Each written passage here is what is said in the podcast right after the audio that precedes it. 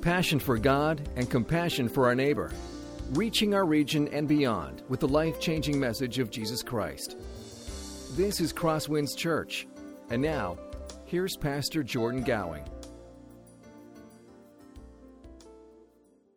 Well, good morning, everyone. As Gail mentioned, uh, today's a, a, bit of a unique Sunday uh, because we are going to be taking a, a, week break from the book of Genesis and just look at where God is calling us as a church. I want to just be uh, forthright from you, or forthright with you uh, from the very beginning this morning. Um, at the end, I, I, don't want this to be a bait and switch. We are going to talk about a, a uh, new fund, a new uh, way to um, spur our vision here at Crosswinds Church. Uh, and we're going to be talking about that briefly, but that's not the focus of this morning. Uh, the focus of this morning is really just looking at where God is calling us as a church. And I want to I want to start with, uh, with two stories uh, that come from the pre smartphone era. Uh, for us uh, this morning. One of the nice things about smartphones, especially when you're out traveling, is that you always have, as long as you have an internet connection, uh, you have access to maps and to directions, especially when you're in unfamiliar territory. About 10 years ago, I was driving through uh, southern Utah. I left Denver earlier that day, had made my way through the Rocky Mountains, and I was somewhere on I 70 uh, near the Utah Colorado border, and I was headed toward Phoenix. Now, as I'm headed west, I knew that I needed to take a left at some point. I just had no idea when or where to take that left in order to get south. And, and I, I probably shouldn't beat around the bush anymore. I was just lost. I was lost somewhere in Utah. Had no idea how to get where I was supposed to be going, had no map, uh, very short sighted of me. Uh, now, I'm, I'm not like your stereotypical man. I have no problem stopping, asking for directions, talking to people, saying, hey, can you help me out here? There's only a, there's only a slight problem with that. When you're in southern Utah, in the middle of the country, there's not a lot of places to stop and ask for directions. And so I decided to continue going. And along my, my trip, I just decided, you know what, this road looks as good as any to take a left and to start heading south. That's not a great way to, uh, to drive uh, in unfamiliar territory if, uh, if you are familiar with it. Um, now, I, I, realized later this is without a doubt the worst decision to, that I could have made for driving toward Phoenix. I, I couldn't have made a, a worse decision unless I turned right and headed north. But, but not knowing where I was going, I decided, you know what, it's getting dark out. I need to start heading south at some point. I need to find a place where I can at least spend the night before I continue my journey the next day. And as I continued, I realized that even though this was the wrong decision, it was the best wrong decision that I've ever made. As I continued on this road, I saw a river appear next to me. I thought, oh, you know, that's pretty neat. That's great. Um, didn't think much of it. And as the, as the river uh, continued to, to go uh, down this, this path, the, the road uh, continued to follow it, following the curves of the river. And then soon enough, as we continued to descend in elevation, uh, some, some cliffs began to appear on both sides of us. On the left side and on the right side, there were these cliff walls, and I soon realized I was driving in the middle of a canyon.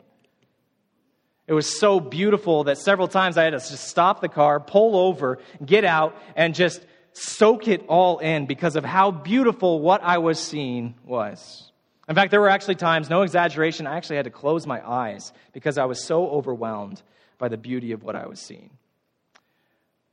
When I finally, somehow, found my way to uh, civilization, I realized that the mistake I had made was a significant one because that river that appeared next to me was actually the Colorado River. The canyons that began appearing on my left side and my right side, a few hundred miles down the road, would have turned into the Grand Canyon. I was seeing the Grand Canyon in its infancy in a place that few people have ever been to, and it was absolutely beautiful. There are times when we don't have maps, when we don't have instructions, directions, it can lead us to some of the most beautiful places on earth. But after living in Chicago, I can tell you that's the exception rather than the rule. Crystal and I lived in Chicago for a couple years, and uh, I cannot tell you how many times I got lost while driving in Chicagoland. There were several times where I would go to the south side of Chicago to pick up a friend from Midway Airport and would take a wrong turn late at night and would end up in the wrong neighborhoods in Chicago. More often than not, not having instructions, not having directions, not having a map doesn't lead us to the most beautiful places on earth. It can lead us to a place where we get frustrated where we get lost, where we waste our time, and frankly can be somewhat of a difficult situation. Now, you might be wondering, what on earth does this have to do with us this morning? Has everything to do with us this morning. Because just like us, when we are driving, it is crucial for us to have a roadmap for our church. It is crucial for us to know where God is calling us as a church. If we as a church travel without a roadmap, if we don't have a plan for where we are going, we're going to end up far from where God wants us and far from where God means for us to be. If we're not earnestly seeking God's calling, if we are not earnestly trying to obey where He is leading us as a church, we're going to waste time. We're going to get frustrated and we're going to fall short of the impact that God is calling us to make here at Crosswinds Church in Spencer and at Crosswinds Church in Spirit Lake. You see, this morning we're going to take some time and just look at that. And if we're honest, if you're honest with yourself, maybe you're going to say, I, I didn't even realize our church had a roadmap. That could be a critique of me, it could be a critique of our leadership. You might be saying, well, well I, I didn't realize we had a plan to move forward. I didn't realize that there was a plan for us when it came to facilities. Are we just going to stay a portable church forever? Or is there more that God is calling us to do than just gathering here on Sunday mornings for services? Or can we make a bigger impact in our community? Now, others of you might be saying, well, I didn't really realize we had a roadmap, but uh, at the same time, if I'm being honest, I didn't really care either. After all, I'm not the one who is driving. We're, it seems like we might be all on this bus or on this plane, and, and uh, as long as I'm not driving, I'm not the one who's in charge. I'm going to trust those who are in charge. I'm just going to sit back and just enjoy where we are going. But that's, I think that's a mistaken view of what the church is like. It's too passive. It's too passive to think that we are just on an airplane and just trusting the pilot. We're just on a, on a bus and just trusting one or two people to make the decisions. I think a better view of what our church is like is a bunch of people who are out canoeing. Uh, several years ago, I was up uh, camping and canoeing in the Boundary Waters. A wonderful time. I went with about seven or eight other uh, people. And uh, because there were seven or eight of us, we had seven or eight different ideas of where we should go. I wanted to go left, another person wanted to go right, someone else wanted to turn around, another person wanted to keep going straight. And there were several days where we didn't really accomplish much because we couldn't agree on where we were going. We didn't have a map. We didn't have a plan for where we were called to go. And that's the danger facing us as a church. The danger facing us as a church is that if we don't know where we're going, we don't know where God is calling us as a church, we can end up going nowhere. Now, we say all this with great humility, recognizing that God changes plans. God is the one who controls our future. And at the same time, as Gail shared with us, as we commit our plans to God, we trust that as we are trying to follow his calling, we're going to honor him. So let's, let's just uh, get it out there. Where is Crosswinds Church heading? Where is God calling us to be? Where is it that we firmly believe that God has positioned us to make an impact, not just in our community, but also in our region in a way that other churches might not be able to do? Simply this. I want to just sum it up like, like this. So uh, pay attention. These are the, the most important words that you'll hear uh, this morning, most likely. We want to be Crosswinds Church wants to be a healthy church planting churches. We want to be a healthy church planting churches. Now, let me explain that here in a second. God positions, God gifts each and every local church with a specific skill set, a specific set of people to do something for the kingdom of God that other churches may not be able to do as effectively. Here in Spencer, one church just knocks it out of the park with their connection to the Dream Center.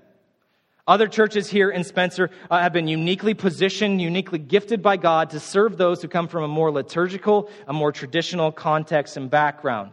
We could go on and on and look at the different ways God has gifted, has positioned different churches to do something for the kingdom of God that other churches might not be able to do effectively.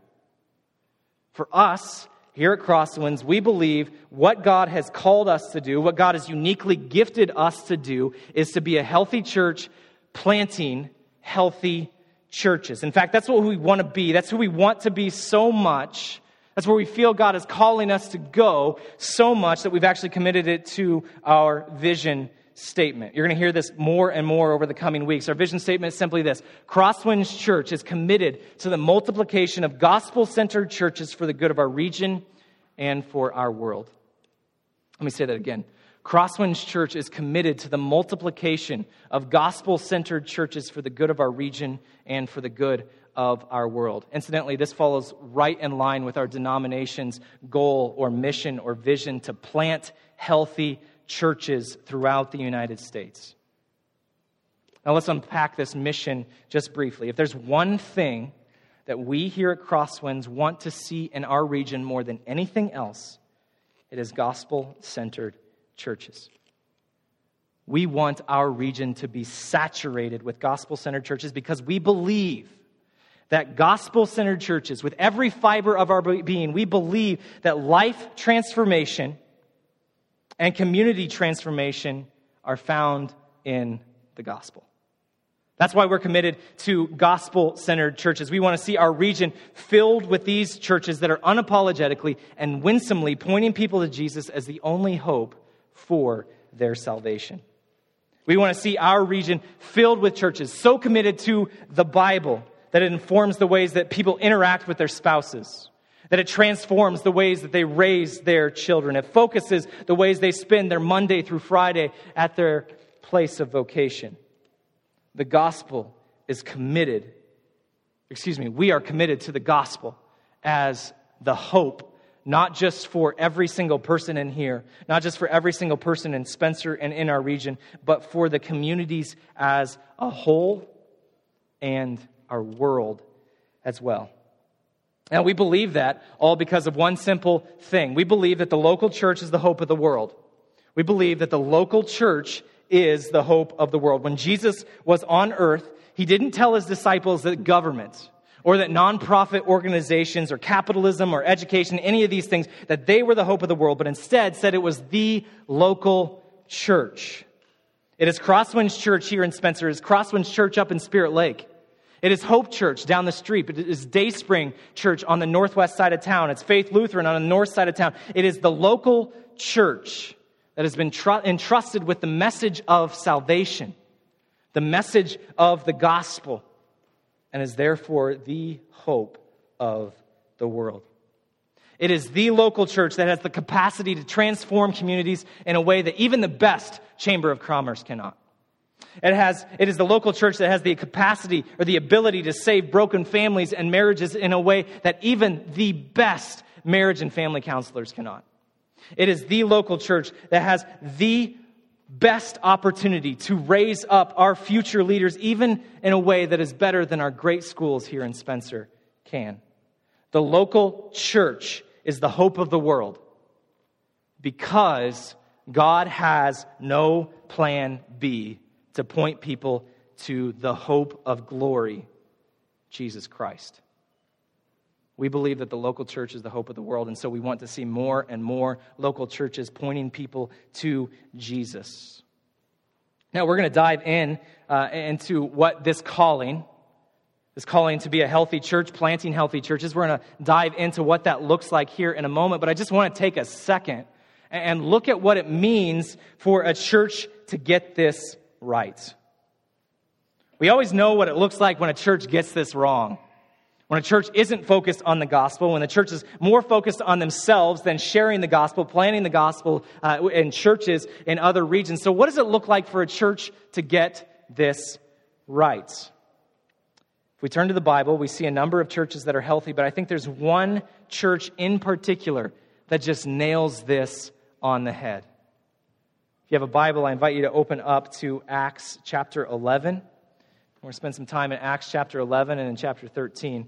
This church we're going to look at here in the book of Acts, I don't want to overstate the importance of this church, but it is a very important church. It was a church that lived sacrificially. It was so gospel centered in its ministry that you could argue, very, very persuasively, you could argue that if this church did not exist, Christianity today would still be a small cult, a small sect in Judaism. But because this one church embraced God's calling, because they embraced God's calling for them specifically, they changed their community. They changed their region. And they ultimately changed the world. I mentioned we're going to be in Acts 11 and Acts 13, uh, which, if you've uh, glanced at it, you, you already know what church it is. It is the church of Antioch. Now, many of us have heard uh, uh, of the church of Antioch. It, it's a popular trivia question of where were Christians first called Christians. It's the church in Antioch where that took place.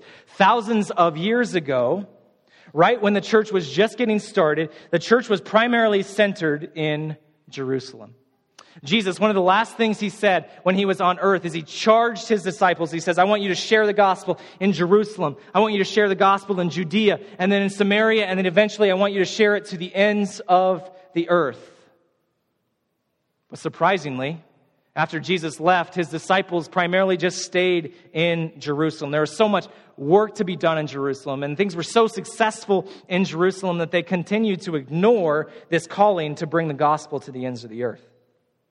This is the, the, the, church in Jerusalem, the most important church at the start of the church. And yet God intervenes.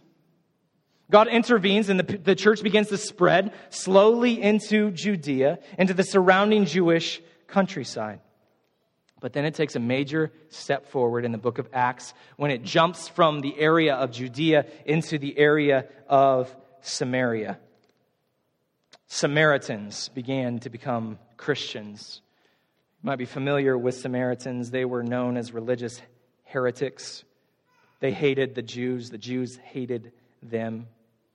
And yet, the fact that they responded to the gospel is so significant because it shows us that the gospel is not just meant for the Jewish people, but is meant for every person, regardless of their religious background, regardless of their ethnic background. And so the gospel spreads and flourishes in the area of Samaria. And then years later, the gospel makes its way 300 miles north of Jerusalem to this city, Antioch.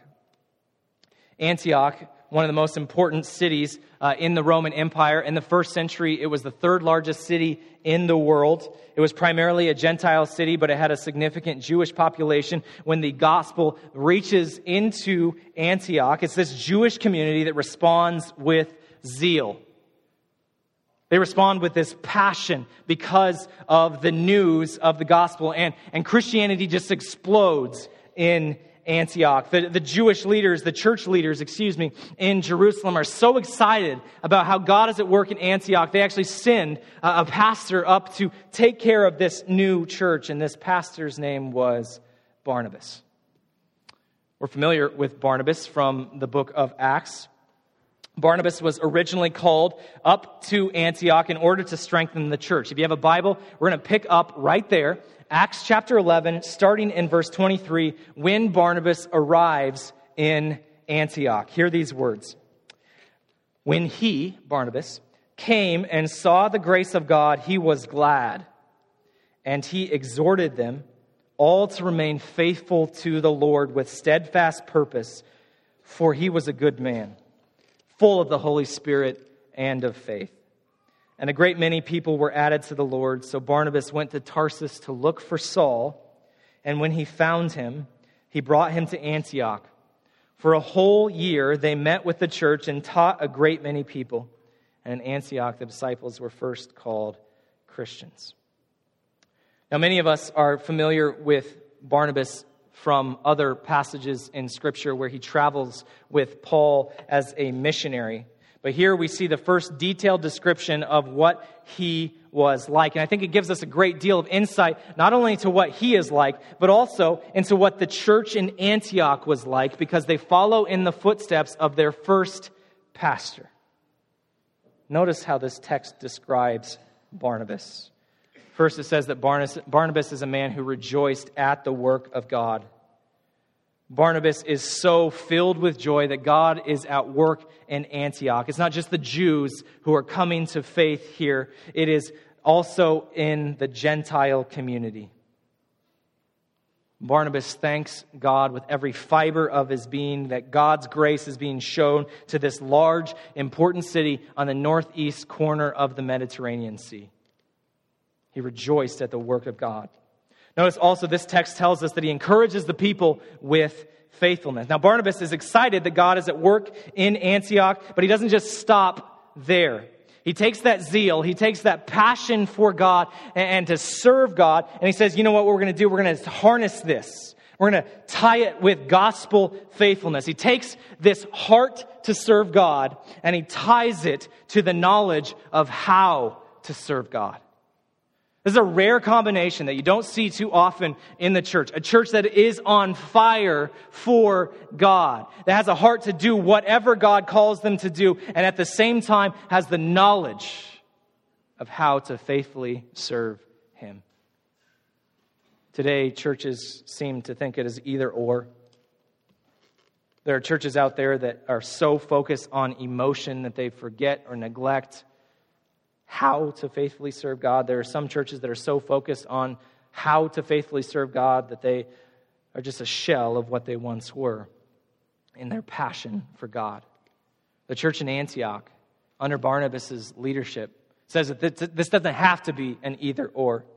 We're going to be faithful to the gospel and we're going to continue to rejoice over how God is at work in our community. This text also tells us Barnabas is a good man. He's a man who practices what he preaches. He doesn't just call people to live in a certain way, to be faithful to the gospel. He also lives that way himself. Barnabas is the type of man that you want to spend time with because his heart is sincere and it is, it is passionate for God. Text also tells us he is full of the Holy Spirit. Barnabas encounters a passion for God, and he has that same passion for God living within him as well. He is a man of the Spirit. Text tells us that he was a man of faith. Not only is he faithful or teaching people how to be faithful, but he trusts and believes that God is able to do every single thing that he has promised in his word and every single thing that he has promised in his son. He trusts God wholeheartedly in every situation. And finally, the text tells us that Barnabas was a selfless man. He was selfless. Now, it doesn't directly say that, but it is interesting that he, he goes to Antioch. He, he shares the gospel. He tells people how to live faithful uh, in, in order to follow God faithfully. And then he gets to a point as the church is growing, he realizes this is too much for me. I, I, can't bring these people to where they need to go, but I do know who can. And so he goes to Tarsus, just a, a hundred miles away or so, and grabs Paul and brings Paul back to Antioch. And the t- two of them together teach the Christians there how to be faithful, how to have this passion for God. And they do so for a year. He's a man who is selfless. He isn't focused just on his, uh, his ego, on how to build the church big enough that he can uh, be famous in the early church. He's so focused on the gospel, so focused on more people becoming Christians that he doesn't care if it's him who gets the credit or someone else. He goes and finds Paul. Barnabas is a shining example of faithful ministry in the church of Antioch. He lives a life that is completely, utterly generous. He's not just generous with his, we, we tend to think of generous as focusing primarily on finances. He is generous in every aspect of his life because God has been generous to him. He lives wholeheartedly with a passion for God that is infectious. He's not just content going through the motions with the church in Antioch, but he wants to do whatever is necessary to see them take that next step of faith, to live more passionately about God each and every day. And I want us to just take a step back. Is that our calling as well?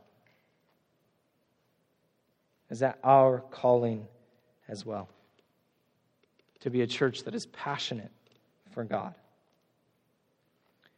Every single Sunday, whether you recognize it or not, those words are printed in your bulletin.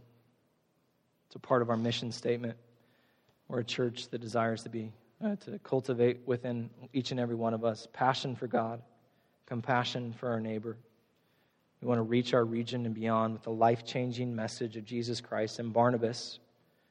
By extension, the church in Antioch, they, they teach us what it means to be passionate. They teach us what it means to have this passion for God, to have more than just head knowledge, to be more than just a church that has its finger in the text, which is a great, essential, crucial thing. They teach us how to be a church that has its heart on fire with a passion for God. It's a church that is alive to God's goodness, a church that is alive to God's grace and God's mercy for us. Now, these verses make it clear that that fire isn't really actually possible without it first being rooted in Scripture. The foundation of Scripture is the only place where clean, holy, pure fire, passion for God can come from. A church that is committed to the Word of God will have its hearts set ablaze by those words. This is the first and foremost and most important thing when we talk about being a healthy church. It is this to be committed to the Word of God and to be passionate about the God of the Word. And that's what we see in Antioch.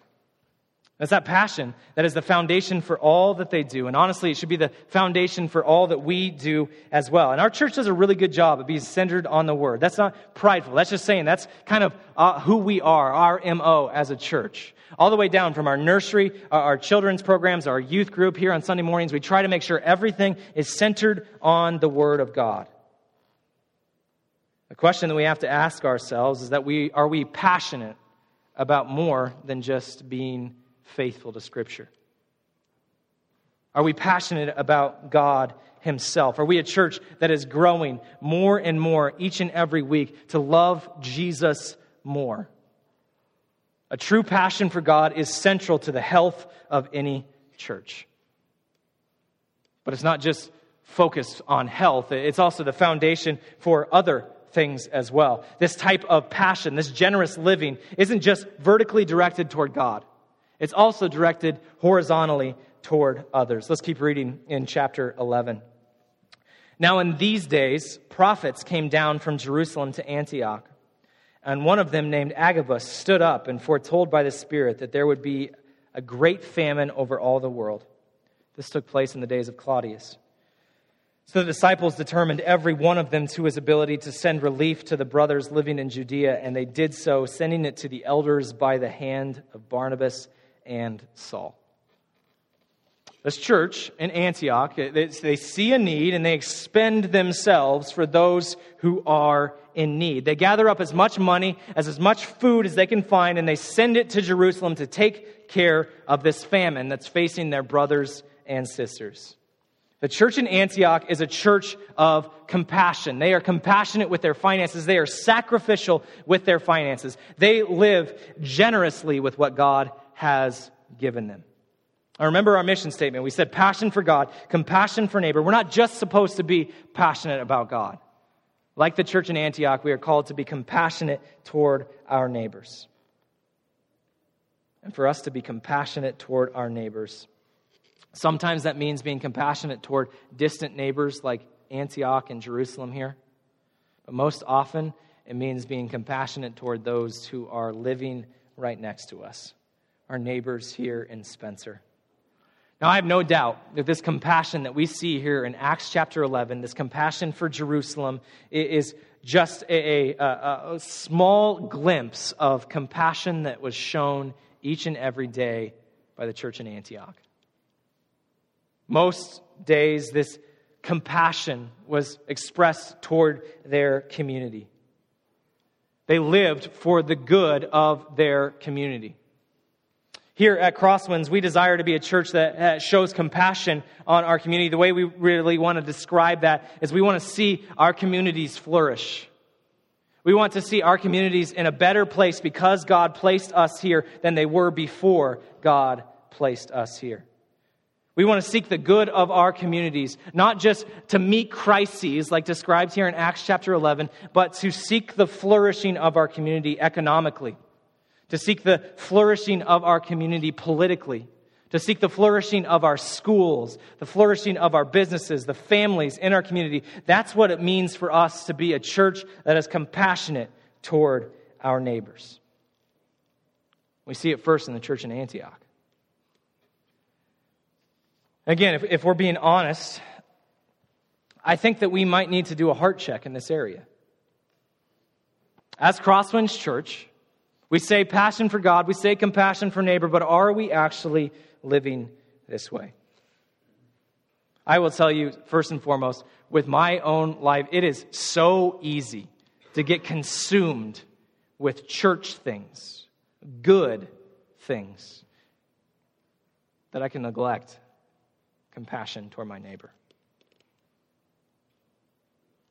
It is so easy to lose sight of this compassion. Are we as a church actively seeking ways to be a blessing for our community? Are we doing more than just participating in Love Spencer once a year, the occasional outreach events? Are we actually seeking the welfare of our community? If we are not careful, we can lose our focus. Our focus can drift. And I don't want to I don't want to be too harsh on us. Our focus can drift. We have great intentions, but our focus can drift if we are not careful. Let us be a church that is compassionate toward those who are around us. Here in a, in a few months, we're actually going to spend some time looking at what this means. I've mentioned a couple times this phrase generous, uh, living generously or, or generous living. And we're going to spend a couple weeks right before Easter just looking at what it means for us to be generous to live lives of generosity, not with our finances necessarily, although that is included, but to live lives of generosity with our time and with our heart toward those who are around us. The church in Antioch is exactly that. They are a church that is passionate about God. They live generously toward God, and they live generously toward others in their community. But this passion, this compassion, it doesn't stop there. It doesn't stop just with uh, vertical focus on God and, and just on their community. God takes that passion God takes that compassion, and, as time goes on, he, he allows that compassion and that passion to blossom into church planting and to being a church that plants churches in their region and eventually to the ends of the earth. Let's jump into Acts chapter 13, first few verses here. Now there was uh, there were in the church at Antioch prophets and teachers Barnabas Simeon, who was called Niger, Lucius of Cyrene, Manaen, a lifelong friend of Herod the Tetrarch, and Saul. While they were worshiping the Lord and fasting, the Holy Spirit said, Set apart for me Barnabas and Saul for the work to which I have called them. Then, after fasting and praying, they laid their hands on them and sent them off. That's the beginning of Acts 13. The rest of the next two chapters spend time looking at this calling to go and to plant churches in their region. You see, this church in Antioch was so controlled by their love for God. They were so controlled by their passion for God that they were unwilling to let that love stay with themselves. And so God uses that passion, God uses that their gifts to start churches in their region and to start churches across cultural boundaries. Now, first and foremost, notice God uses their passion. The beginning of these verses just tell us that they are passionate about God. They're so in tune with God's Spirit that this leads to them planting churches to share the gospel in places that have not yet been reached with the gospel. If they did not have passion, if they did not have this zeal, plain and simple, they wouldn't have been listening to God and they would not have gone and followed God's calling. But God uses their passion, God uses their desire, and sends Paul and Barnabas as church planners and later as missionaries. And God also uses their gifts. God uses the gifts of the church in Antioch to plant churches, and, and yeah, that includes finances, but more importantly, it uses the gifts of the people who are in the church. If we look at the rest of chapter 13, the first place that Paul and Barnabas go after they leave Antioch is to Cyrus, or Cyprus. After they go to Cyprus, then they go to Eastern Asia Minor and plant churches there. Now, if you uh, are, are up to date on your Bible trivia, where is Barnabas from? Barnabas is from Cyprus. Where is Paul from? He's from Eastern Asia Minor.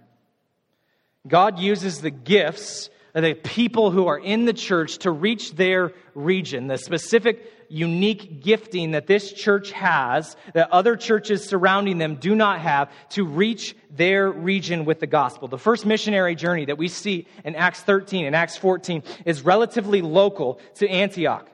It's only done within a couple hundred miles of Antioch in cultures that are extremely similar to the church in Antioch. Later on, they send out Paul on a second missionary journey. They send out Paul on a third missionary journey. And in those journeys, they cross cultural boundaries. They serve as missionaries. I don't want to exaggerate the church in Antioch, but it would be safe to say that without Antioch, without this church that was passionate for the gospel, without their obedience to God's calling, the first century church and the Bible would be a shell of what it is today. The faithfulness of the church in Antioch is indirectly responsible for the book of 1 Corinthians, 2 Corinthians, the book of Galatians, Ephesians, Philippians, Colossians, 1 Thessalonians, 2 Thessalonians, 1 Timothy, 2 Timothy, Titus, Philemon, Hebrews, and Revelation. The Bible, the church, would be a shell of what it is today if it were not for this church and their faithfulness. This is a church that is faithful, and it is a church that is passionate. They are passionate about God. They are obedient to God's calling. Because of that, they made an impact beyond the walls of their church in their community, in their region, and eventually they changed the world.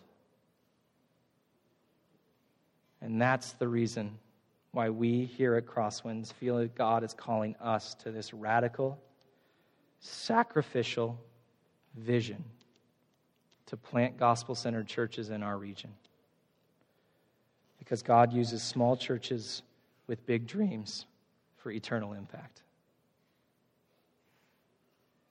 About five years ago, there's a gathering, not too unlike ours here this morning. It took place in Spirit Lake. That church, Faith Church of Spirit Lake, uh, took their church's mission seriously. Their church's mission was to not just reach their community, but to reach their region with the gospel. They took that mission so seriously, they decided to do something that was absolutely crazy in small town Iowa. They decided to plant a second campus in a neighboring community. They did so not because there weren't any Christians in that community, but because they felt as though God had uniquely positioned them as a church to contribute to the kingdom of God in a way that worked alongside those other churches. Not because they thought they had all the answers, not because they were trying to promote their own brand, but because they recognized that the strategy of multi site was far less important than the importance of getting a gospel centered, healthy, self sustaining church up and running as quickly as possible.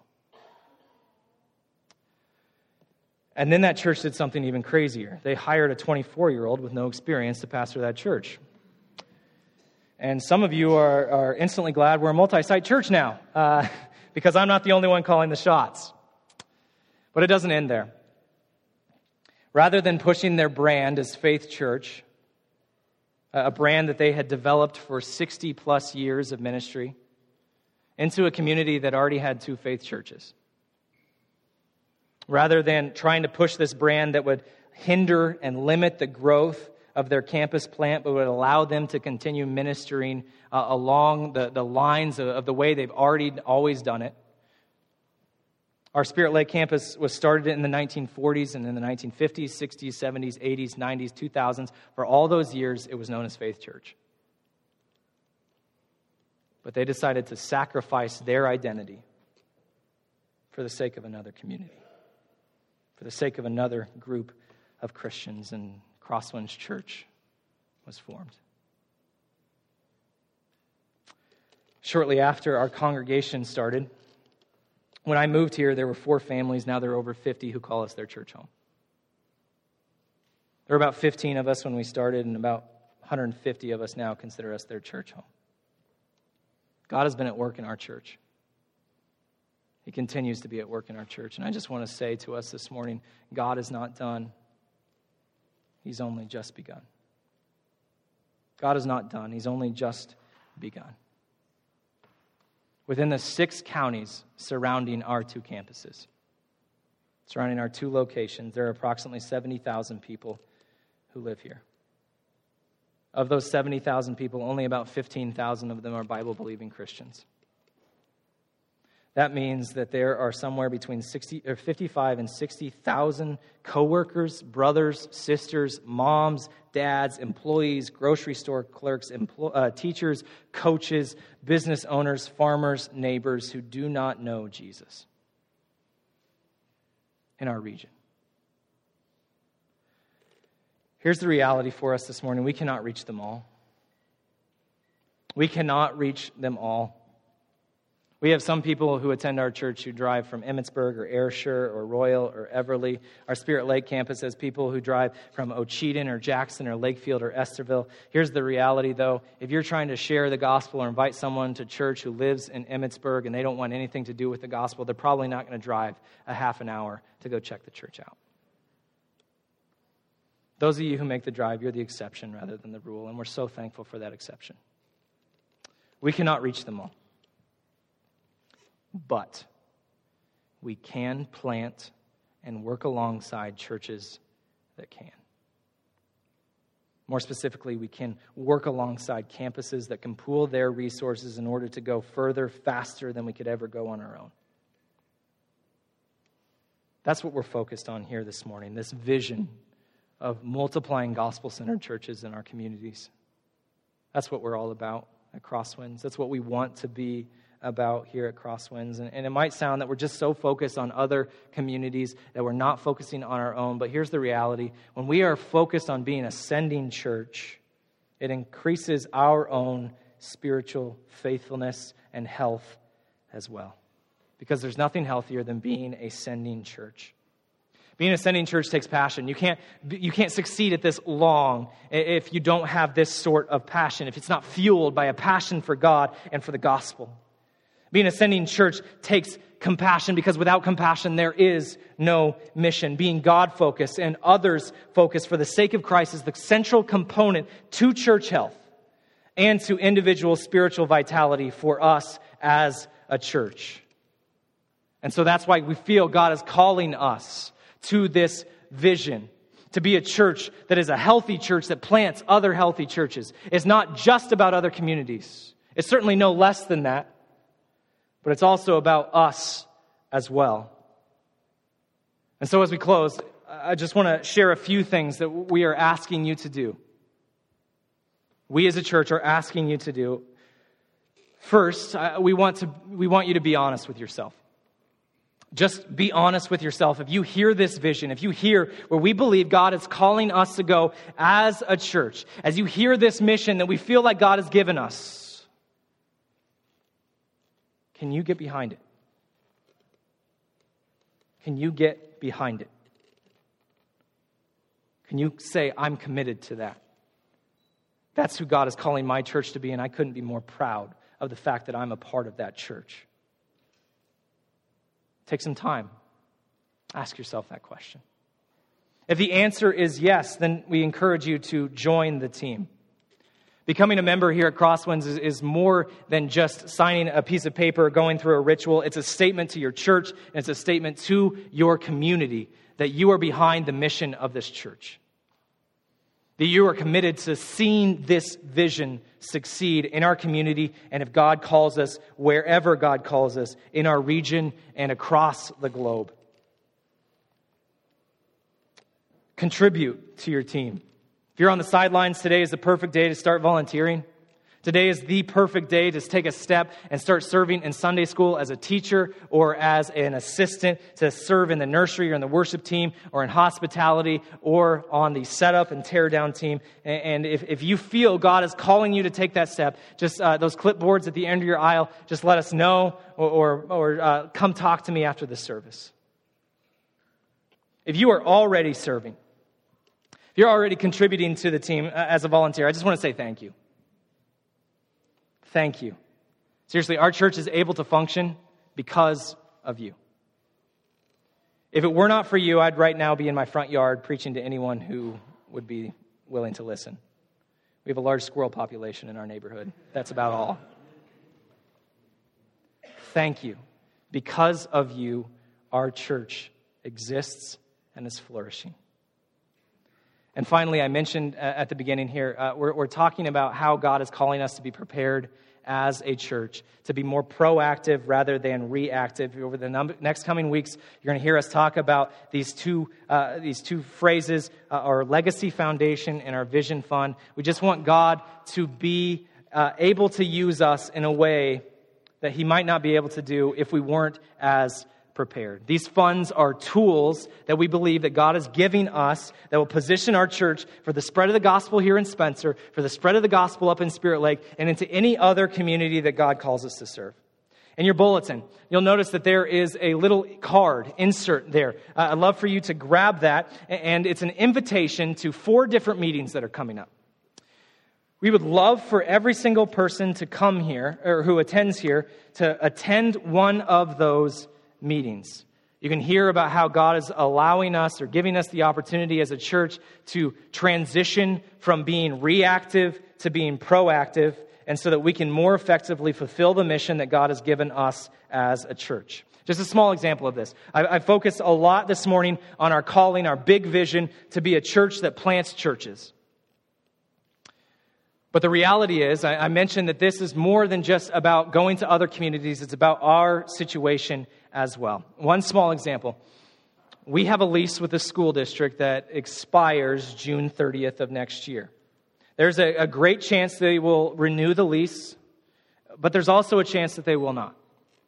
We as a church, we want to be in a position, we want to be in a situation where we can be prepared, whatever comes our way.